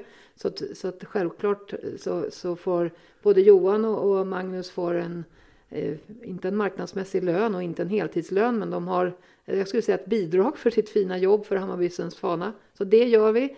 Eh, sen försöker vi också, eh, eh, när vi får överskott så försöker vi också stötta olika Hammarbyföreningar. Det har varit allt från, eh, ja, damerna har fått en hel del, jag menar, så handbollen, tifot, även innan vi gjorde det här projektet med tifoboken och så. Så att vi, vill, vi försöker då liksom eh, Dels försöker vi bygga en egen hög för, för, för dåliga dagar. Vi ska, våga, vi ska våga satsa på roliga saker har vi bestämt. Men framför allt försöker vi ju eh, ja, göra rätt för oss. Det är liksom hela grejen. Men är ni två som är anställda om man säger så? Eller är, är arvoderade? Ja, så Ja. är det väl. Det, ja. Sen så kan du, alltså, man kan ju få liksom, man kan komma in och göra specialuppdrag då och då och få arvode för specifika saker som kräver extra mycket liksom, jobb. Eh, Det, där, det tar vi styrelsebeslut på då helt enkelt. Men, men hela organisationen med säljare och skribenter och så här, har ju ändå vissa, eh, så här, det händer grejer i föreningen som alltså- man kan säga att de får då. Alltså, vi, det, är ju, det är ju fantastiskt att vara medlem i supporternas matchprogram. Därför att man eh, blir ju bjuden på, tror jag, Södermalms trevligaste fester ett par gånger om året. Vi har ju, vi har ju ett eget festfixarpar i Mats och Marta som också säljer varje match. Men de är ju helt unika i hur de tar hand om vår organisation i att ordna exemplariska fester. Eh, så att de är ju jätte, jätteviktiga för oss och det är roligt. Det, det behöver man inte vara ständig medlem i föreningen för att få komma. Man kan, man kan bli inbjuden som gäst också. Så att, eh, men vi, sen vi åker på bortaresor tillsammans. Vi brukar hyra en buss och så drar vi iväg och, och så där och försöker ha lite trevligt tillsammans. Det känns viktigt. Mm. Sen eh, jobbar man ett helt år så får man ju faktiskt eh, nästa års säsongskort. ett bidrag till Ett, ett säsongskortet. bidrag till säsongskortet, ja. Så he- helt ideellt, alltså det man får, det, det är liksom, ni, ni utnyttjar inte 35 personer liksom till Ja, alltså det beror väl på. Det är väl, alltså, nej, utan vi försöker ta hand om vår personal. Det ska vara, man ska, men det är inte det som driver någon att vara med på allt man får tror jag, utan det, man, det är lite som, det är som läktaren. Man kan inte gå dit och man kan inte komma till supportrarnas matchprogram och man, måste, man, man, man är där för att få, få vara med och jobba liksom. Det är därför man är där. Sen så försöker vi ta hand om varandra eftersom det är lätt att bränna ut folk i ideella verksamheter. Eh, det är kostsamt. Man behöver liksom vårda, vårda eh, engagemanget. Men personligen så vill jag ju liksom säga att jag har ju fått liksom vänner för livet via det här engagemanget. Det, det kan jag tänka på ibland att det liksom, när jag går till styrelsemöten att jag är så här. För det första får jag gå till ett möte där vi aldrig är osams. Vi tycker inte lika men vi bråkar aldrig och det är väldigt, väldigt skönt. Jag har heller aldrig som tjej någonsin i supporternas matchprogram känt att någon gör lilla gumman. Det kan jag, har jag känt i många andra i fotbollssammanhang annars.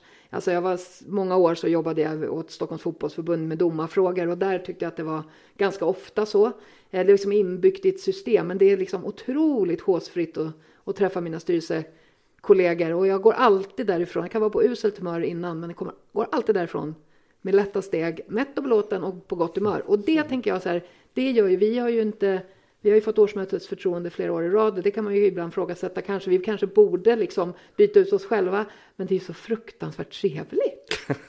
Nej, jag tycker att det är jätte, jätte, det är en fin organisation. Jag är stolt över den. Men eh, tror du att det visar sig i de produkter ni gör?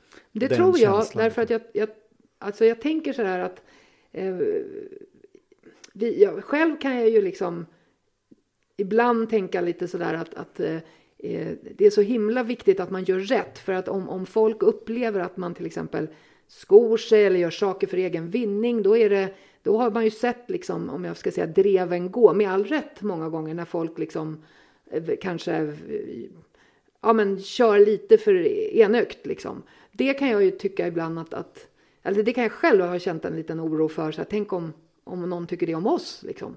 Men sen så när man lyssnar på folk och när man, när man själv läser, när jag läser det vi gör, det är ju liksom, jag, det, jag tycker faktiskt själv att det är så genuint och med hjärtat på rätt ställe så jag tror inte att vi provocerar någon. Det känns inte så i alla fall. Jag tror att folk uppskattar liksom våra publikationer som så, Säg så här, andra klubbar är fan avundsjuka på oss. Jag har AIK kompisar som säger det, så det finns ingenting i er förening som jag vill ha förutom det här ni gör. Alltså, och det tänker jag, det tar jag nästan som den finaste, finaste liksom, feedbacken jag kan få av någon. Att det är liksom andra supportrar tittar avundsjukt på det vi har byggt upp under lång tid.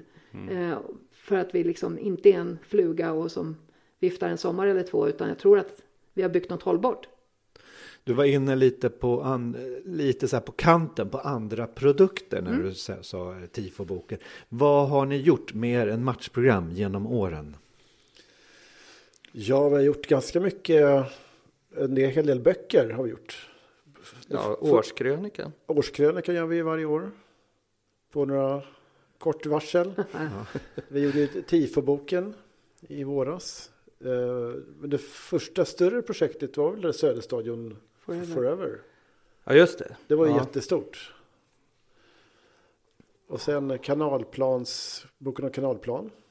Ja, det var, det var supportrarnas matchprogram var också. med där. Samarbete med. Ja, i, Samarbete var det väl? ja, det var det väl. med Hammarby IF, va? Huvudfest. Ja, ja, exakt. Jo, jo. Ja, det var beställningsvara egentligen från Hammarby IF. Så var det ju. Där vi, Musik, skiva. Det var väl ni nu? exakt. Ja, två, I vår eh, record eh, Ja. company så har vi två utgivningar. Eh, vi, eh, alltså den här eh, fantastiska låten som inleder den här podden. Ja, singeln alltså. Ja, Den, eh, Det är på vår label. ja, själva vinylsingeln. Alltså vi är ju intresserade av fy, framförallt fysisk utgivning. Alltså det är poddar i all ära, men För modernt. CD, för modernt. Det ska vara mod... Ja, det blir Ja. vinyl alltså. Men det är modernt också. Ja, det är Så det. vi gav ut den som eh, singel då, vinylsingel, Richards och Magnus Carlssons låt. Och därefter gjorde vi eh, LPn som bygger på den här som också har nämnts här tidigare, den här dubbel-CDn från 2001. By and Eh, forever. Buy and Forever. Vi eh, plockade de som vi tycker då, vi hade en liten omröstning, de tio främsta låtarna från den och gjorde som en LP. Varför gör ni de här andra grejerna? Räcker det inte med program? Ja, vi är lite lustdrivna, Det är är det kul inte att göra. Ja, Sen har, har vi möj- om vi då har möjlighet att kunna göra grejer så, så är det jätteroligt att kunna producera lite andra saker också. Som är, kanske fyller upp vissa tomrum i, inom Hammarbyismen. Men det är väl det som är det fantastiska, att det inte är styrelsen som verkar fram idéer, utan det, det, oftast är det ju någon som har en idé och som pitchar den och sen så kollar vi om det eh, liksom är ekonomiskt möjligt och sen så är det ofta som det är ideella verksamheter att den som kommer med idén får ju driva den också. Men att det, att det liksom, att vi då oftare säger ja än nej om någon har en riktigt en, en idé som vi tror på. Liksom. Och jag menar, skivorna kan ni ju gissa vem det är som har drivit. Eh, och mycket av det är ju naturligtvis Henriks idéer. Eh, eh, och Söderstaden Forever var väl sprunget ett samarbete med, det var ju inte på vårt eget förlag. Då hade vi inte riktigt bildat det än väl. nej. Nej. Men numera vi- ger vi ju gärna ut hela produktionerna helt själva, så vi har ju levlat upp. Ja. Men, men går de i, alltså programmen går ju uppenbarligen ihop. Går det här och de här extra grejerna? Är det Ibland, ibland inte. det, är att ni ska ha råd även om de inte går ihop? Ja. Men då är det kul att ha gjort Ja, det? liksom. precis. Så allt behöver inte alltid gå eh, plus heller. Alltså det är inte, det, det kan, eh, alltså vi budgeterar ju alltid för att gå upp en plus, Mm. men sen så vet ju inte vi alltid hur mycket som kommer att sälja och det har vi inte alltid koll på.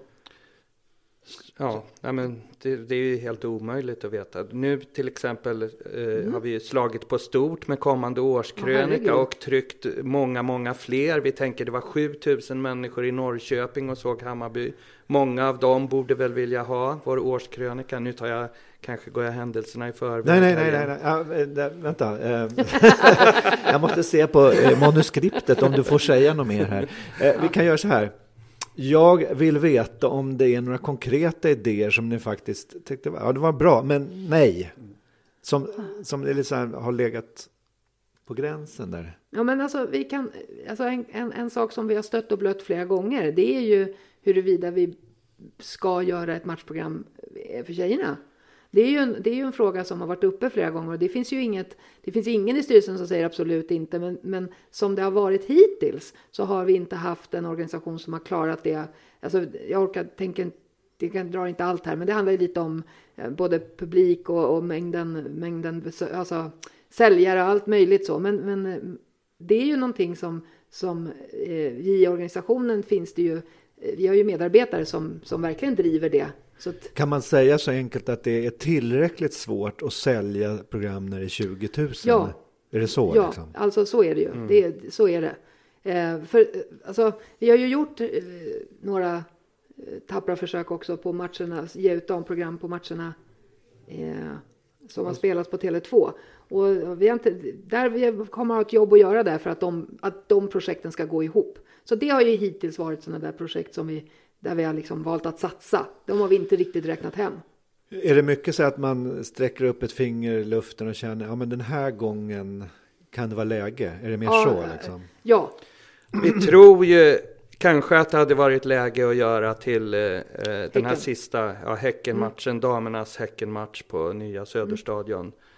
Eh, hur mycket publik kom det? 15 000? Alltså där tror vi, alltså rent ekonomiskt hade det absolut funkat, det är jag ganska säker på. Men där handlar det ju också om Tid. ja, vad vår organisation klarar, alltså vad vi mäktar med själva. Ehm, Så, så alltså, ja, där vill jag mest bara säga att hela organisationen, vi vill ju egentligen, men, men vi kan inte heller åta oss saker som vi inte rår i land, för det är ännu värre. Så därför har vi i dagsläget valt så som vi har gjort, att, att vi har tagit de matcher där vi tror att det kommer fler folk och att säljunderlaget är större och så. Mm. Men eh, nu tror ju vi att eh, de som är intresserade av tjejerna, de kommer få sitt lustmäte i årskrönikan. Jädrar min lilla låda, vad fint det blir. ja, Ja. Vi kommer snart till den, men allra först så, som, alltså, ibland är lotten med den, eller man ska säga, nu var det inte, ah, jag säger ingenting, lite, det är lite riggat, men inte 100 procent, det är 50 procent riggat att just nästa låt nummer två är den här.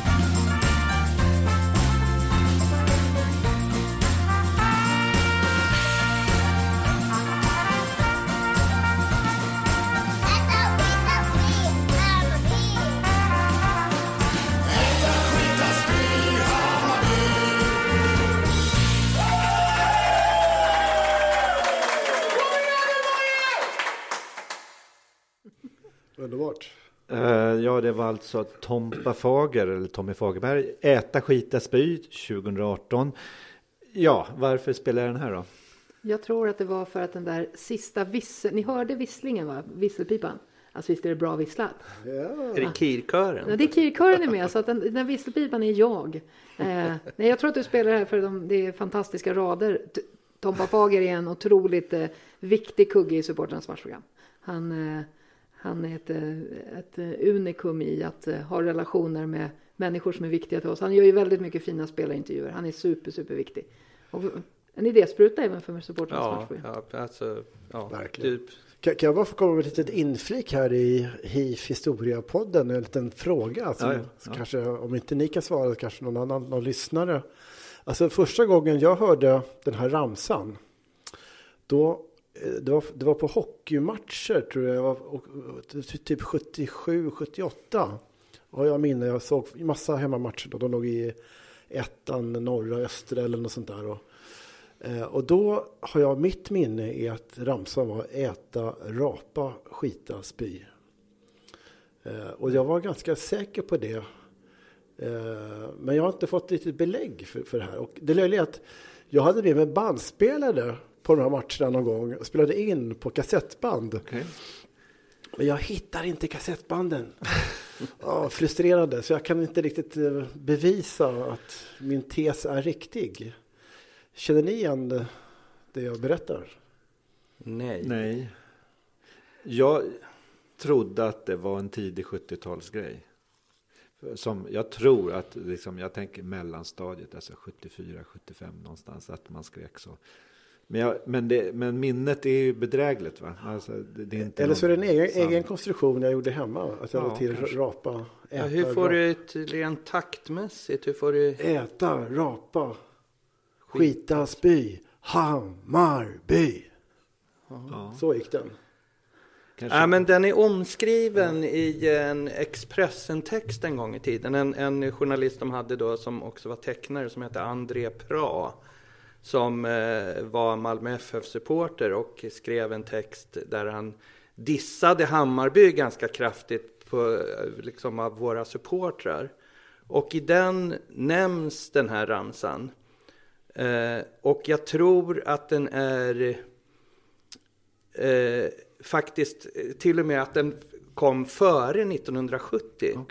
Att det är någonting som skanderades. Det var alltså en kvalmatch eller en viktig match mot Eskilstuna någon gång 69. Det kan inte ha varit en kvalmatch utan en, en seriematch.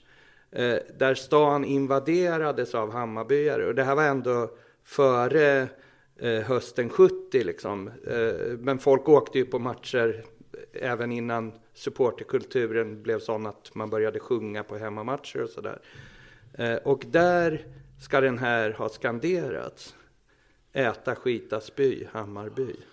Eh, Det jag hörde kanske var någon, någon variant, någon södergängsfraktion som hängde på hockeyn då. Ja. Som hade, hade den här, ja, en variant helt enkelt. Så att, Jo, men det, jo, vissa eh, ramsor har ju förändrats lite och, och liksom byggts ut och, och sådär. Det kan ju vara en sån grej. Eh, ja. Finns det någon framtid för matchprogram, det tryckta? Ja. Ja. Det var ett kort och koncist svar. Har du något mer, fler ord? Ja, jag har inte svarat ännu.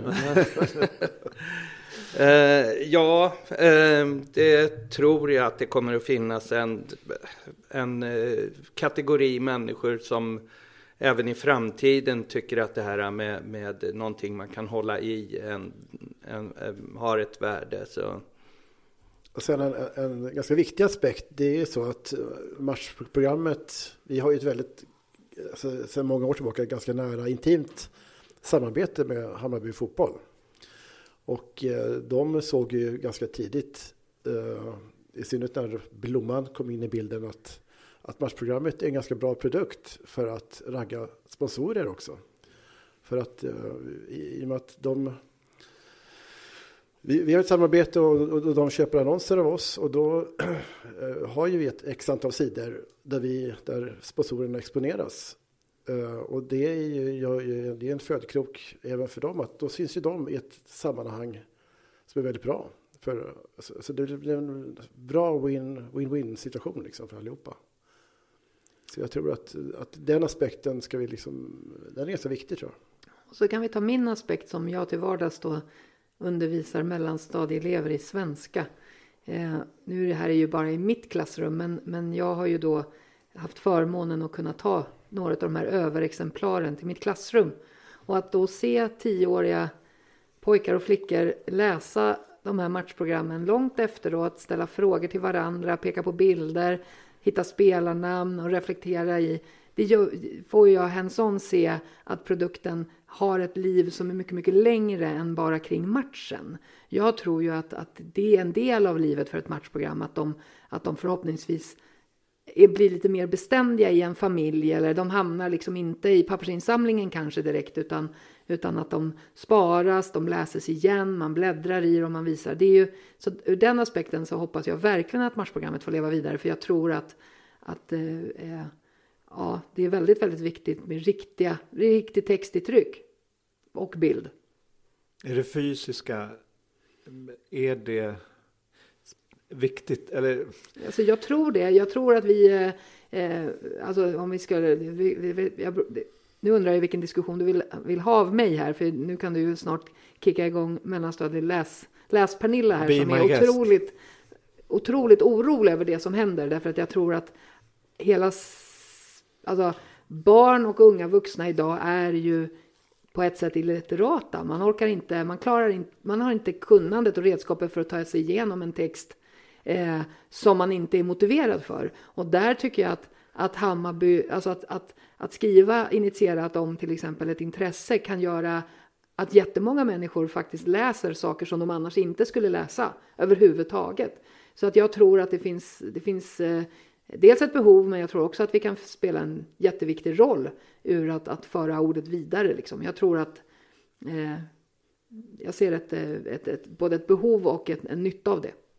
Mm. Mm. Men, men är det inte också så att det är viktigt för oss personligen? Alltså vi tycker ju att det, att det här är roligt att göra en fysisk produkt. Jag skulle inte tycka alls att det var så kul att göra matchprogrammet digitalt. Nej, som... då skulle det ju få vara några andra som gör det. Absolut. Jag är ju ja. på samma planhalva här. Verkligen. Mm. Det är hela drivkraften för mig att, att, att, att det är en fysisk produkt. Ja.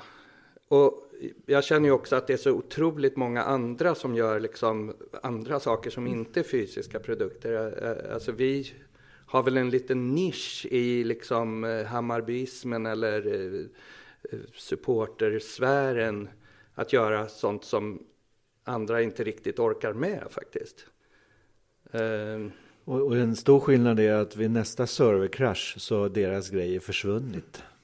Ja. Alltså, och, det, och där du var inne på det här att man byter hemsidor, man byter hårddiskar och sånt där. Sen mm. är det bara borta mm. liksom.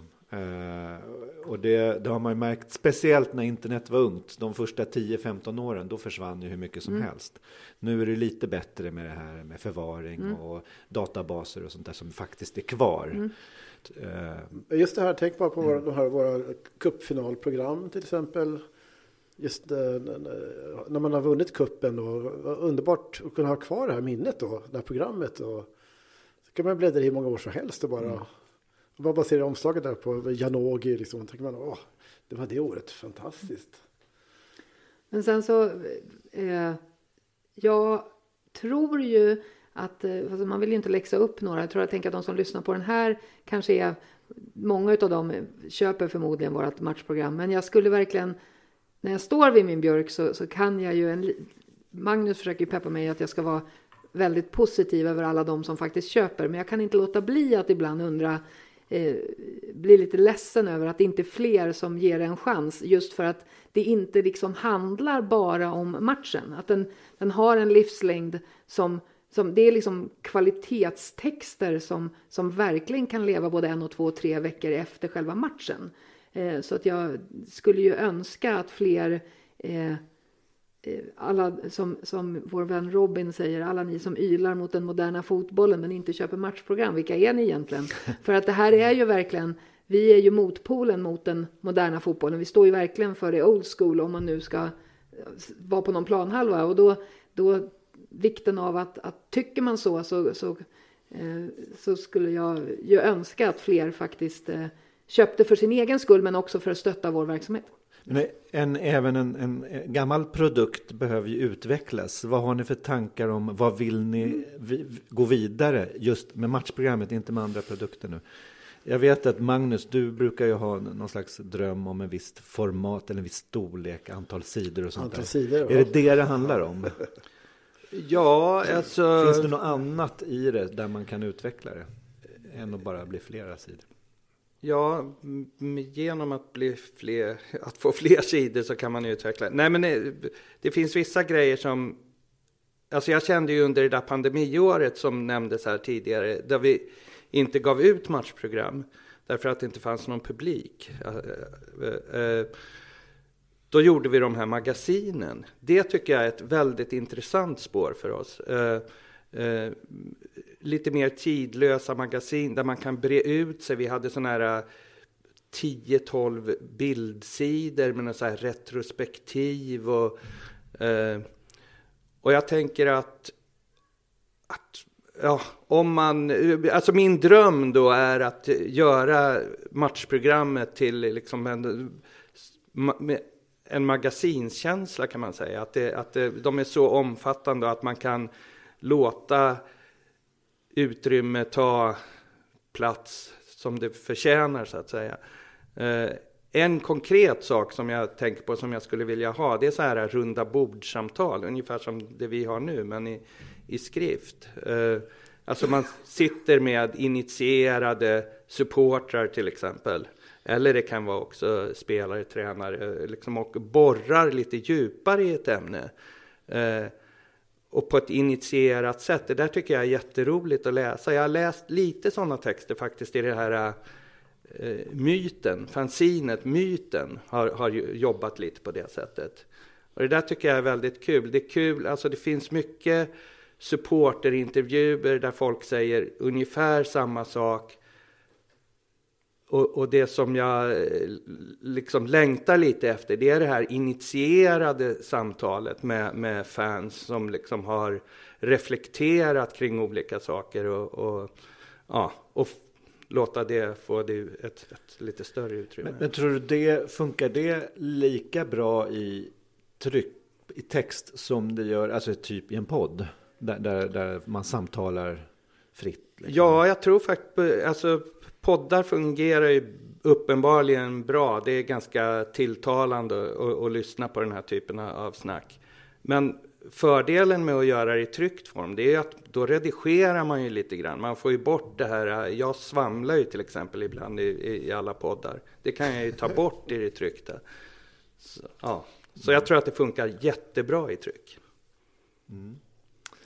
Och jag personligen, hade vi gått upp i antal så tror ju jag att man skulle eh, satsa en del även mot de yngre läsarna. Alltså allt från, inte vet jag, jag har inte tänkt igenom det här, men att, att eh, jag vill att liksom mammor som går på matcherna med, med sina barn liksom ska kunna föra över sin matchprogramskänsla och locka in folk i läsningen via kanske mer riktat, barnriktade eh, ja, intervjuer eller, eller inte vet jag, ordgömmer, pyssel. Det finns väl massor man ska göra, kunna göra om det fanns sidor. Så, så, kan man säga så här att supportrarnas matchprogram ska gå från att ha varit ett motormagasin för märsor till att bli hemmets veckotidning. Oj, gud, så har jag inte tänkt. Jag vet inte. Alltså, Som har tror... en hela familjen-grej. Liksom. Det, jag tänker att matchprogrammet eh, det behöver inte alls göra. Det är bara, du ställde frågan om man, om man behöver förnya sig. Det har jag ju ibland man snuddar ju med tanken, vad kan vi göra annorlunda? Och jag är inte rätt person att... Men jag, mm. jag tror ändå att matchprogrammet det förnyas automatiskt egentligen på ett sätt i och med att det är nya spelare hela tiden. Det är ny input, ny tränare. Alltså liksom att vi, man följer liksom tidens eh, tand där man står och, och sen kan man ha lite olika vinklingar men jag tror inte man behöver uppfinna hjulet varje gång egentligen utan jag tror att man kan, jag tror att man, det, givetvis är det bra med lite, lite ibland kanske lite ny layout, lite nya grepp och så, men i det stora hela tror jag man Ja, det förnyas automatiskt ganska mycket tror jag. Räcker det med att följa tidens, eh, säga, tidens eh, sätt och, och, saker att prata om och sätt att säga det på? Alltså, för det, för, det alltså, är till, ju en förändring. Till en stor del, men, men, samtidigt är det ju väldigt bra med en ny input ibland och det, så är det alltid. Mm. Och, och, och, även lite självkritik. Så vi, vi, vi, brukar ha lite så här upptaktsmöten inför varje säsong. Där vi gärna vill höra lite skit. Mm. Faktiskt. Så ska vi avsluta med att konstatera att supportrarnas matchprogram lever har hälsan och tänker ha det lång tid framöver. Kan man säga det? Ja, fast jag tycker inte att vi kan vara helt klara för jag tycker inte att jag har fått prata om årskrönikan Bemma. Ja, ska vi ta det också? Nej, men vi bara slå ett slag Absolut. för, alltså att vi, för det var ju, du började ju prata om det. Det är väldigt Mm. viktigt för oss och, för vi har inte riktigt tryckt så hårt i, i sociala medier och, och men det är på gång en, en magnifik årskrönika och det, skälet till det är att vi inte riktigt vet exakt när vi har den fysiskt i, i vår hand. Vår ambition är ju att den ska vara Det kan ju vara så att när det här sänds så, vet, så finns den. Ja, så kan det vara. Men just idag när vi spelar in det här så vet vi inte när, den, när vi har den fysiska boken i våran hand. Eh, och då, Har ni där- något spann där ni tror ungefär Vi kommer hopp- från tryckeriet? Vi hoppas att vi ska kunna ha den så att vi ska kunna ha release i, i, Runt Lucia. runt Lucia. Eh, och då ska vi också kunna liksom skicka hem den i god tid till, till julklappsruschen. Men Johan, visst blev den fin, vår årskrönika? Berätta lite, hur många sidor blev det? Hur många vart det nu? Det vart det 256 va? Vart det så? Titeln, är den hemlig? Nej. Nej. Och nej, men den, den, den, den kommer ju, Lucia-veckan så kommer den levereras. Men vi vet inte riktigt vilken dag under Lucia-veckan. Har du sett den, Bemma? Nej. Nej. Eh, vilken ramsa förknippar du med, med tjejerna i år? Vilken har de valt här eh, när de fått sjunga framför Ja, klass? så här, SM-guldet ska till söder. Ja, någonting. gröna, vita, oslagbara. Ah, ja. Är det samma? Eller ja, nu? Mm. Det är, kommer att bli våran eh, titel på årets årskrönika. Det är sant. Och så blir det givetvis lite guldfolering då på omslaget. Och så blir det väldigt mycket fokus på det här fantastiska SM-guldet. Och, och kanske ett cupguld lite grann. Ja, det också.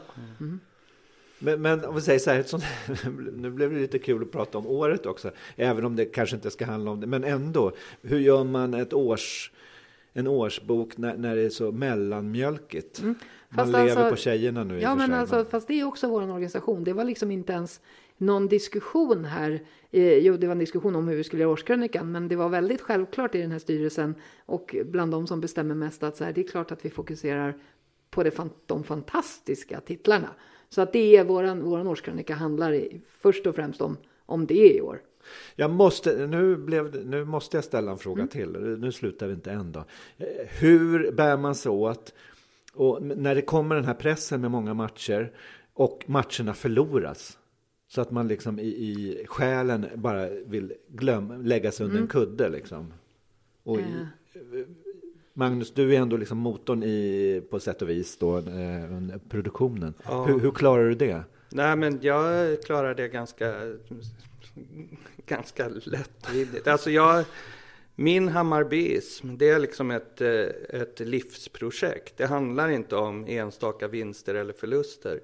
Jag kollar ofta i femårsperspektiv om man, om man nu har en säsong när alla går och deppar, vilket jag tyckte var i början av den här säsongen eh, störde mig väldigt mycket. Alltså, jag deppade inte främst för att eh, Hammarbys herrlag förlorade många matcher. Jag tyckte det var väldigt jobbigt med den här negativismen som, som det medförde. Eh, men för att undvika den själv så tittar jag ofta i femårsperspektiv. Var, var var vi för fem år sedan och var är vi nu? Och eh, alltså de senaste åren har vi varit på en bättre nivå i allmänhet eh, på många sätt. Om man tittar bakåt fem år. Men Johan, hur känner du så när du sätter ihop och, och, och layoutar och, och du är ju väldigt tajt schema ofta, både bland, mellan matcherna och nu med årskrönika och så här. Hur känner du när det går lite sämre? Är det, är det lika lustfyllt då? liksom? Absolut inte. I synnerhet inte när man ska göra tabellen på baksidan. och klockan är fem i tolv och den ska vara klar om tio minuter typ. Då, ja, den är lite, den är klart ro- roligare att göra när det, när det går bra.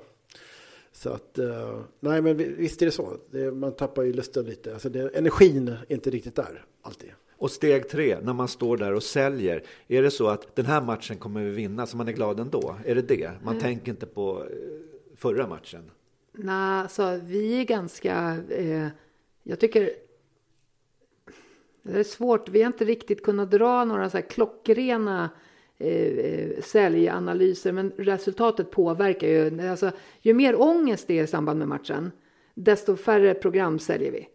Alltså derbymatcher, derbymatcher säljer vi ju inte speciellt mycket. Om vi inte är på stan innan, i själva uppladdningen på krogarna. Där kan vi se, men just kring arenan. När vi närmar oss arenan, om det är mycket så här, vinner vi inte idag då ska han fan ryka. Då säljer vi inte så mycket matchprogram.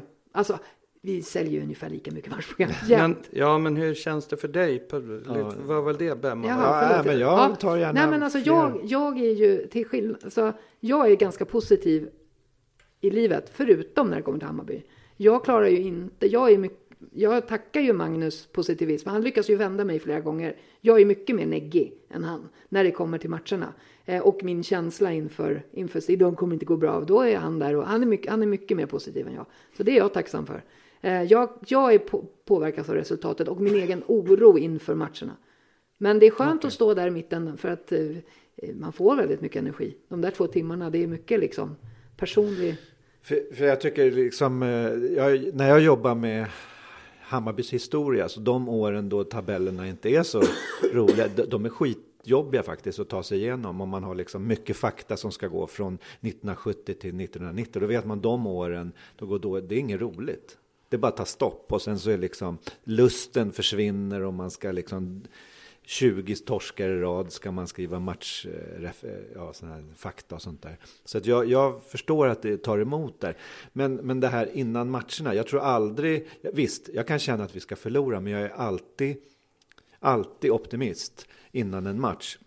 Så tillvida att är ju det är aldrig så långt ifrån senaste förlusten som just innan nästa match. Liksom. Men det är också ett sätt att se då, det. Då har man ju på något sätt hämtat sig kanske från förra gången. Eh, och, och liksom, nu ska vi upp och vinna. Så känner jag. Nu ska vi in och plocka tre poäng. Varenda gång. Sen eh, med väldigt få undantag. Och det är, faktiskt den här Häcken-matchen var faktiskt en sån, nej vi torskar idag. Alltså tjejernas. Eh, då kände jag så, nej men i år, nej men det är inte, det funkar inte liksom. Och sen gjorde de jobbet liksom. Det var skitskönt. Men jag tänker det är också det här med det som Magnus pratar om, om vad Hammarbyismen är. Jag tycker också att det är otroligt häftigt i organisationer eller i kollektiva tankar att man, att man kan få göra på olika sätt och att man kan lyfta varandra och, och att, att eh, när vi väl vinner ett derby, alltså jag står där och jag kan inte, kunde inte ens se det där Djurgårdsderbyt, jag gick i, i, i gången bakom liksom för att jag har sån ångest och vet inte vad jag ska göra. Och så möter man, så vinner vi och så är det efteråt, så enas vi i den här kollektiva glädjen. Eller när man åker hem från AIK borta och den har jag i och för sig inte hämtat mig riktigt från än. AIK-matchen i våras. Men alltså det, det är liksom, vi gör det här på olika sätt och så kan man lyfta varandra och få göra på, liksom, ha rätt till alla känslor. Det är det som är så fint. Eh, Men sen när det kommer till det hårda jobbet, då måste man ju tugga taggtråd och göra det. Det är ju hela grejen med ett matchprogram. Vi kan ju inte bara säga ni spelar dåligt, vi skiter i det här. Så funkar det ju inte, utan då är vi vuxna i rummet och så gör vi det man ska. Det, får vi, det gör vi ju tillsammans. Men Magnus positiva tankar har räddat den här organisationen många gånger. Tack. det var Det är bra. fint att höra. Ja, men så är det. Och det sa Pernilla Olsson Mm. som vi säger tack och hej. Tack Bemma. Eh, Johan von Friedrichs. Yes. Tack för att du kom hit. Tack själv. Och Magnus Hagström som vanligt. Ja, tack. Och så kör vi den traditionella avsignaturen. Ja,